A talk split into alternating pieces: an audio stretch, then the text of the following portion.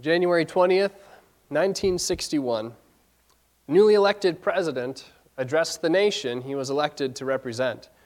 It's in the midst of the Cold War, that icy relationship between two world powers left after World War II, the United States and the Soviet Union and their allies, and the threat of nuclear war.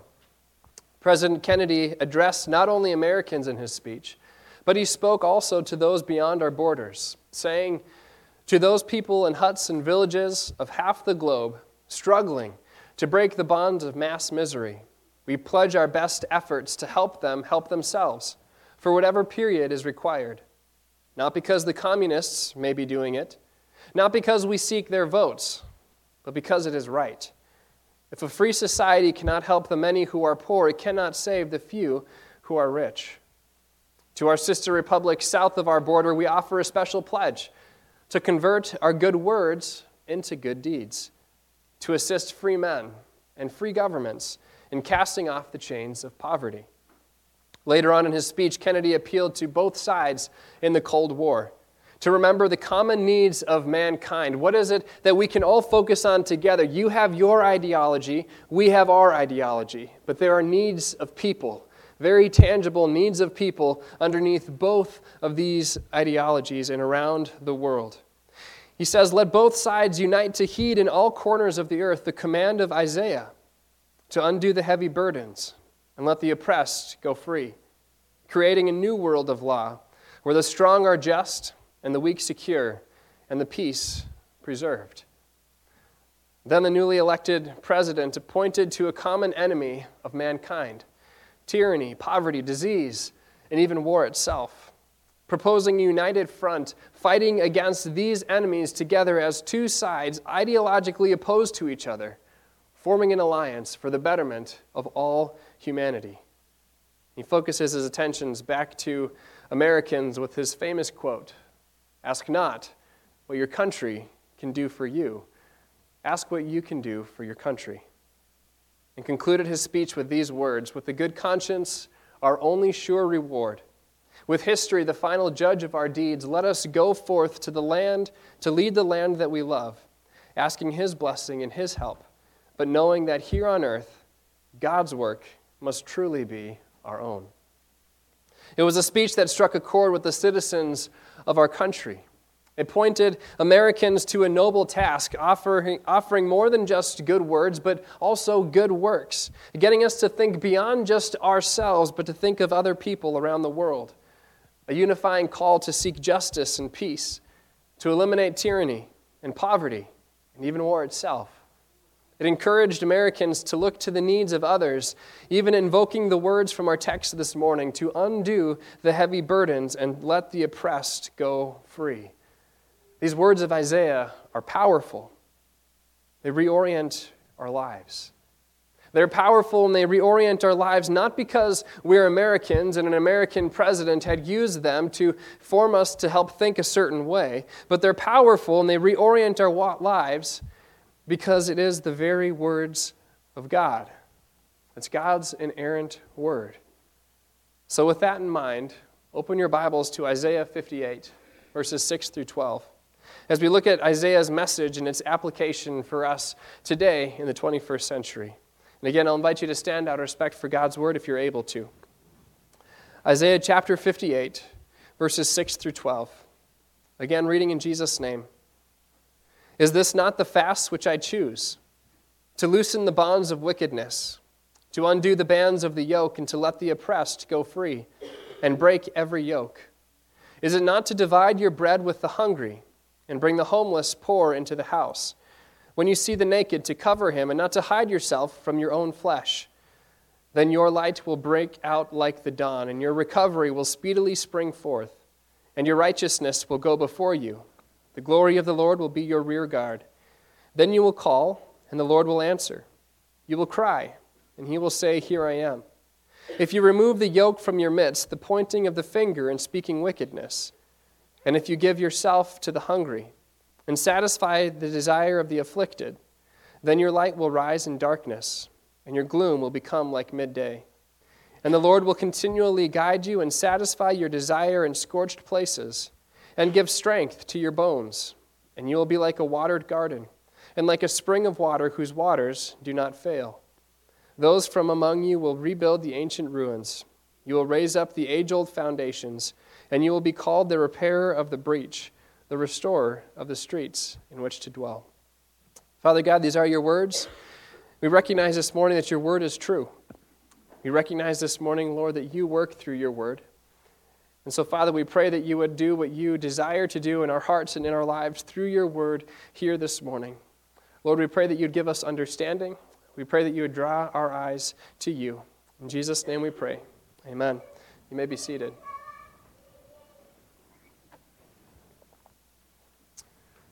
Here in Isaiah 58, the Lord is speaking to his people through Isaiah. Going back a few verses before our text, in verse 3, the Lord answers a complaint of the people. The, comp- the people are grumbling and complaining, and their complaint is this Why have we fasted and you do not see? Why have we humbled ourselves and you do not notice? Think about that. Why have we fasted and you do not see? Why have we humbled ourselves and you do not notice? What are the people concerned about here as they voice their grievances with the Lord? They're fasting. They're doing the self sacrificial things for God. They're just depriving themselves of good things, and all for the honor of God, or so they say. But He doesn't seem to be noticing, and that's their issue. Why are we doing this, God, if you're not noticing this, if you don't see us? He doesn't seem to be rewarding their actions. God isn't giving his people here any shining star awards just for existing or just for going through the motions, although they may be going through the actions that he has prescribed, but the focus is way off. They aren't fasting to seek the Lord, they're fasting to earn the Lord's blessing. They're fasting to earn the Lord's favor. When God doesn't respond in the way that the people expect or the people are hoping, then they raise their voices as though somehow their actions entitled them to God's favor, claiming that God is somehow doing them wrong because God, I fasted, therefore you should be doing this. But I don't see you, I don't hear you, I'm not getting this. I'm holding up my end of the bargain, God. Where are you? This is a question they're asking in verse 3. Fasting is beneficial both spiritually and also physically. It encourages discipline, training ourselves for a greater reward than instant gratification. How many times in our own lives could a little more self discipline have spared us from sin if we were truly to consider the full gravity of whatever it is that we crave? But we throw that out and we throw discipline out the window and we say, But I want this and we go after it, satisfying our craving for sin. What if we crave something better, something holy? If we craved Christ Himself? Self discipline reminds us of the end goal of what it is we're truly seeking after and helps us to de- deny ourselves of what we could have. For athletes training for some competition, they deny themselves. They don't go out with their friends all the time. They train, they practice, they have strict diets and regimens for a greater purpose. This is what God's people are doing. But their greater purpose was only patting themselves on the back and somehow earning God's favor for them. So, fasting itself here isn't the issue. Fasting, in and of itself, is a neutral thing. You can buy books on intermittent fasting and all of that good stuff. It's not a, a spiritual thing in and of itself. It can be used for good in seeking the Lord, or it can be used as the people here are using it as a tool to manipulate God into granting his favor. Now, we shouldn't just throw out fasting simply because there's a potential for corruption. If that's the case, we should throw out all kinds of things, just about everything, because we're pretty good at corrupting the good things that God has given us, right? Marriage is a good thing. Do we corrupt it? Husbands and wives, yeah, we do, don't we? Food is a good thing. Do we corrupt that and use that for our own means? Yes, sometimes we do. Our jobs are good things. Do we corrupt that as well, making that into an idol rather than in something that we can use to serve and worship God? We do. Just about every good thing that God gives to us, we somehow seek to manipulate it and corrupt it. It happens when we tell ourselves that we earn credit or a good or better standing with God because of something that we've done. And that can happen in a number of ways. When we believe that we're entitled to God's favor because, fill in the blank here, we've tried hard to follow Him. We've lived a, a good life. We've been spending more time in prayer and Bible study lately. Or maybe we're not as, as bad as somebody else. We put a little bit more in the offering plate this week as compared to last week, or, or whatever it might be. All of these different things that we tell ourselves, I'm doing something for God, therefore, God, you must bless me in return. All of these things are good things, and we should do them. I'm not saying don't. But we shouldn't have the expectation that by somehow doing these things, we unlock the storehouses of God's favor and will reap some material reward for it. Because that mindset despises Christ by seeking another route to God contrary to the gospel. It proclaims the gospel, specifically the life, death, the resurrection, and ascension of Jesus, saying that this isn't enough to reconcile it with God, but there is still something something big or something small, whatever it is, but there is something that you must do to make sure that God is on your side. But we go back to Scripture and we ask the question who acted first? Did God act first to save us? Or was God somehow neutral and he thought, you know, I'm just waiting for someone to reach out to me, and then, then if, if I think they're worth it, then, then maybe I'll come down and help them out a little bit. God sent his son while we were yet sinners.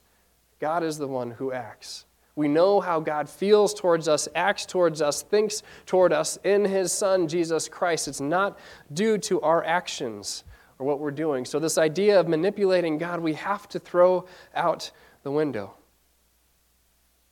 Because faith isn't something that we do for God, but it is a gracious gift of God through which we are justified and we have peace with God. Our natural reaction is to look to ourselves rather than to look to the Lord. And that's exactly what's happening here in Isaiah chapter 58. The people cry out, God, we did the thing. Where are you? Why aren't you keeping your end of the bargain? In verse 6, God offers a correction to their polluted practice. What is the fast that God has chosen? He explains here and describes it for us in verse 6 to loosen the bonds of wickedness, to undo the bonds of the yoke, and to let the oppressed go free and break every yoke. Is it not to divide the bread with the hungry, to bring the homeless poor into the house? When you see the naked, to cover him, and not to hide yourself from your own flesh. The Lord is reorienting the focus of our fasting from what we can achieve for ourselves it's not some personal level of piety that we're trying to seek after, or some semblance of a holy life that we're trying to get by doing these good things. But God points us to others. He points us to our neighbors, and He directs us to serve our neighbors. These are the good works that God is after. One of the memory verses that the kids at VBS learned this past week was Ephesians 2:10 which addresses the purpose for which we are saved. For we are His workmanship, created in Christ Jesus for good works, which God prepared beforehand that we should walk in them. God has created us for good works. The focus of these good works, again, isn't that we could just better ourselves. It's not that we could gain some personal piety. It's not so that we could somehow earn favor with God or manipulate God into working on our behalf. The purpose of our good works are to serve our neighbor, whoever that may be friends, family, neighbors, fellow citizens, acquaintances. You get the idea.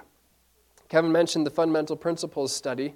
And the last fundamental principle reminds us of this that it is the responsibility of every believer to do good and to work for the bond, to work for the salvation of souls and the quickening of spiritual life. This is what God has called us to.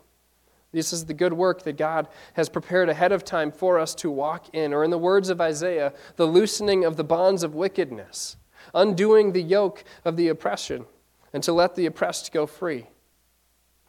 What are God's people doing, though, in verse 4? They're fasting in verse 3, and, and they're complaining because God doesn't seem to be holding up his end of the bargain. And in verse 4, God calls out their practices with their fasting.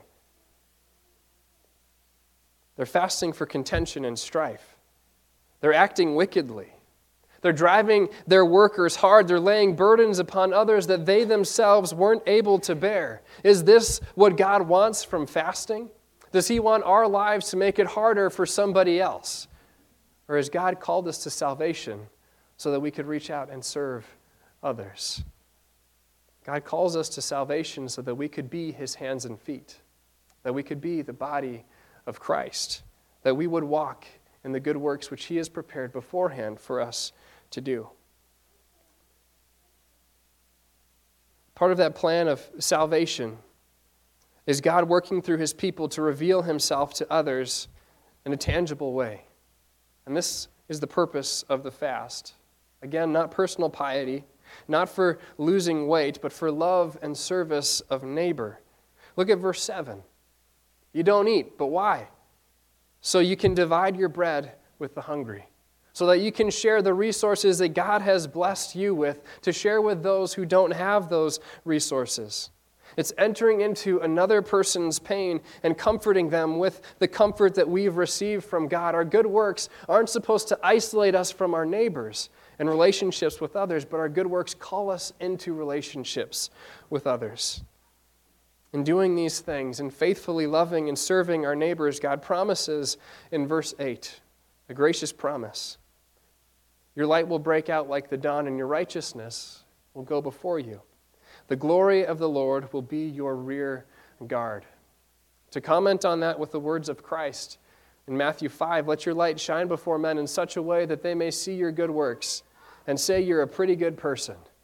If you're fast enough to open up to Matthew chapter 5, you know that that's not how the verse ends. So that they may see your good works and glorify your Father who is in heaven. Our good works aren't about ourselves. They're not about furthering us or earning us earning good favor with the Lord. But it's that God would be glorified, that others would see him, that he would be calling others to himself through us. The good works we do aren't for praise and accolades of other men. It's not for praise and accolades and the favor of God for ourselves either. But we do them that others might see the love of God and glorify Him, not us. Those are rightly oriented works. That's what the people are lacking in Isaiah 58. Verse 9 reminds us that this is what a life of faith looks like. As God is at work in and through us as we love and serve our neighbors, there the Lord is present. Again, we are His hands and feet. He doesn't have the same silence that led to the people's frustration in verse 3. The God, where are you? We've done the thing. Mindset. Instead, we remove the yoke from our midst. We remove the finger pointing. We remove the speaking wickedness. And God is present. And God is there. Because we're good at speaking wickedness. We're good at finger pointing. We're good at putting, putting yokes upon others, saying that if they're going to be worthy of my time, they have to meet this, this, this, and this criteria. But the gospel removes those things and shows us the love of God for no, no expectation in return. And there is Christ.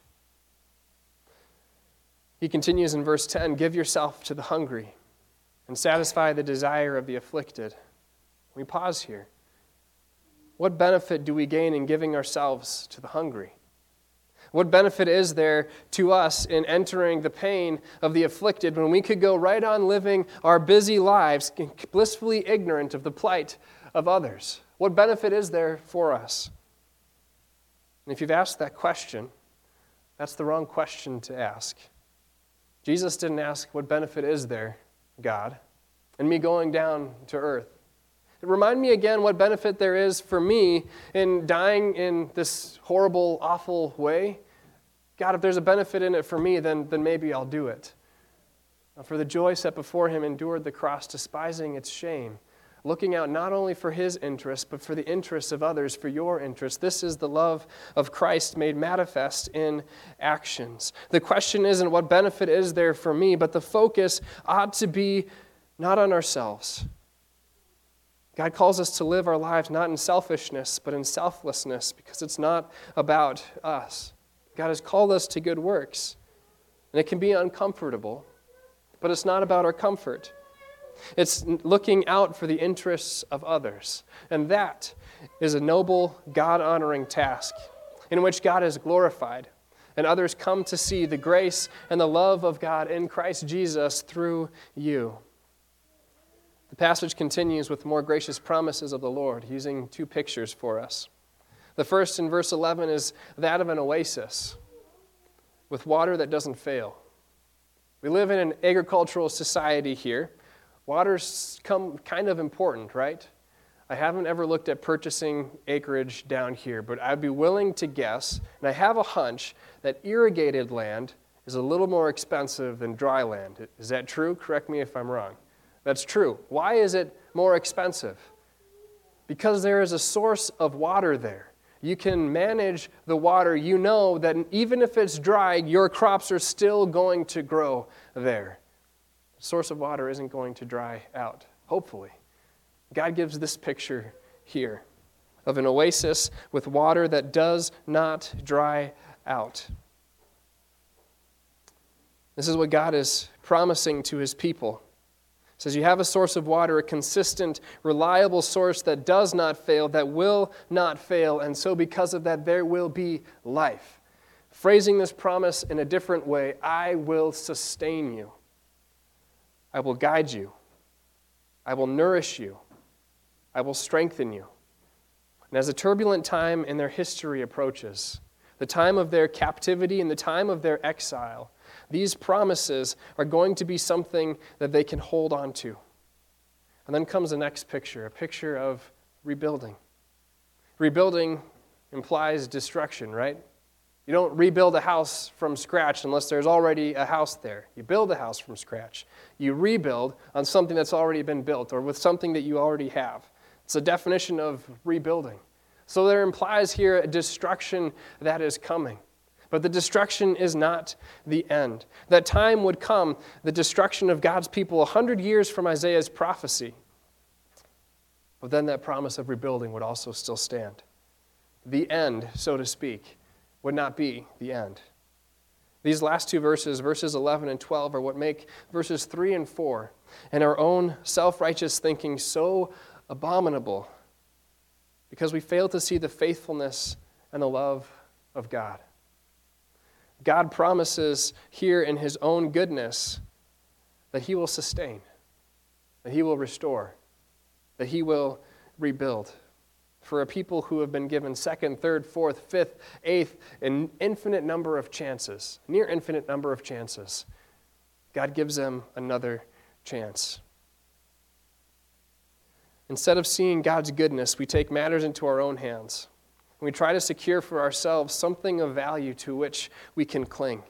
All the while, God has promised Look to me. I will sustain you. I will guide you. I will strengthen you. I will restore you. I will satisfy. That is the message that we have to proclaim. A satisfaction found not in ourselves, not in we can, what we can do for ourselves, but a satisfaction that is found in Christ and in Christ alone. This is the message we bring to our neighbors, to our neighbors who hunger and are satisfied as we share food. But that satisfaction is not going to last. But through the love of Christ, through our actions, they see the one who loves without expectation of any return. To the neighbors oppressed in bondage and affliction, as we enter into their pain, Christ enters and walks alongside them in the flesh as we are his hands and feet. We point them to the love of God in Christ for them. Not just with good thoughts, good words, good vibes, whatever those are, but with our actions. God has called us to good works. He has prepared works for us to do, and even if those works are generally unpleasant, we do them, all the while trusting in the faithful promise of God that He hears us when we cry to Him, and He is with us, that He goes both before us and behind us, and as we faithfully walk in the work to which He has called us, He calls sinners to salvation. And miracle of miracles, He even uses us in the process. Let us not grow tired of doing good, but resting in His faithfulness, resting in His promises. Let us walk in those good works that He has for us to do, not focusing on our own benefit, but for the benefit of our neighbors, and follow in Christ's footsteps. Amen. Let's pray. Father God, we come again before you, thanking you for history, thanking you for your word, thanking you, Lord, for the examples that have gone on before us. And as we look at these examples, Lord, you show us the good, the bad, and the ugly. And as we look deeper at these things, we see, God, that, that we're not all too different. We see a lot of ourselves. We pray that you would forgive us, Lord. Forgive us of the times where we seek to do works only for what we can find in return and not for the purpose of loving our neighbor. Lord, help us to love our neighbor as, as you have called us to love, with the love that's not focused on ourselves or what we get in return, but Lord, a love that simply seeks to provide for others. Lord, a love that simply seeks to undo the bondage, the yoke of oppression that this world puts on people. A love that points people to you and what you have done. Thank you, God, for your love that you have given to us, and that is the source of our love for others. So, Father, we pray that this love would continue to spill out in our lives, and our actions, each and every day.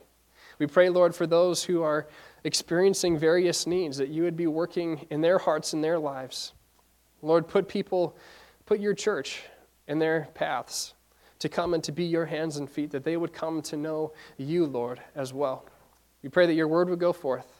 Lord, we pray that we would be faithful in the tasks to which you've called us. In Jesus' name we pray. Amen.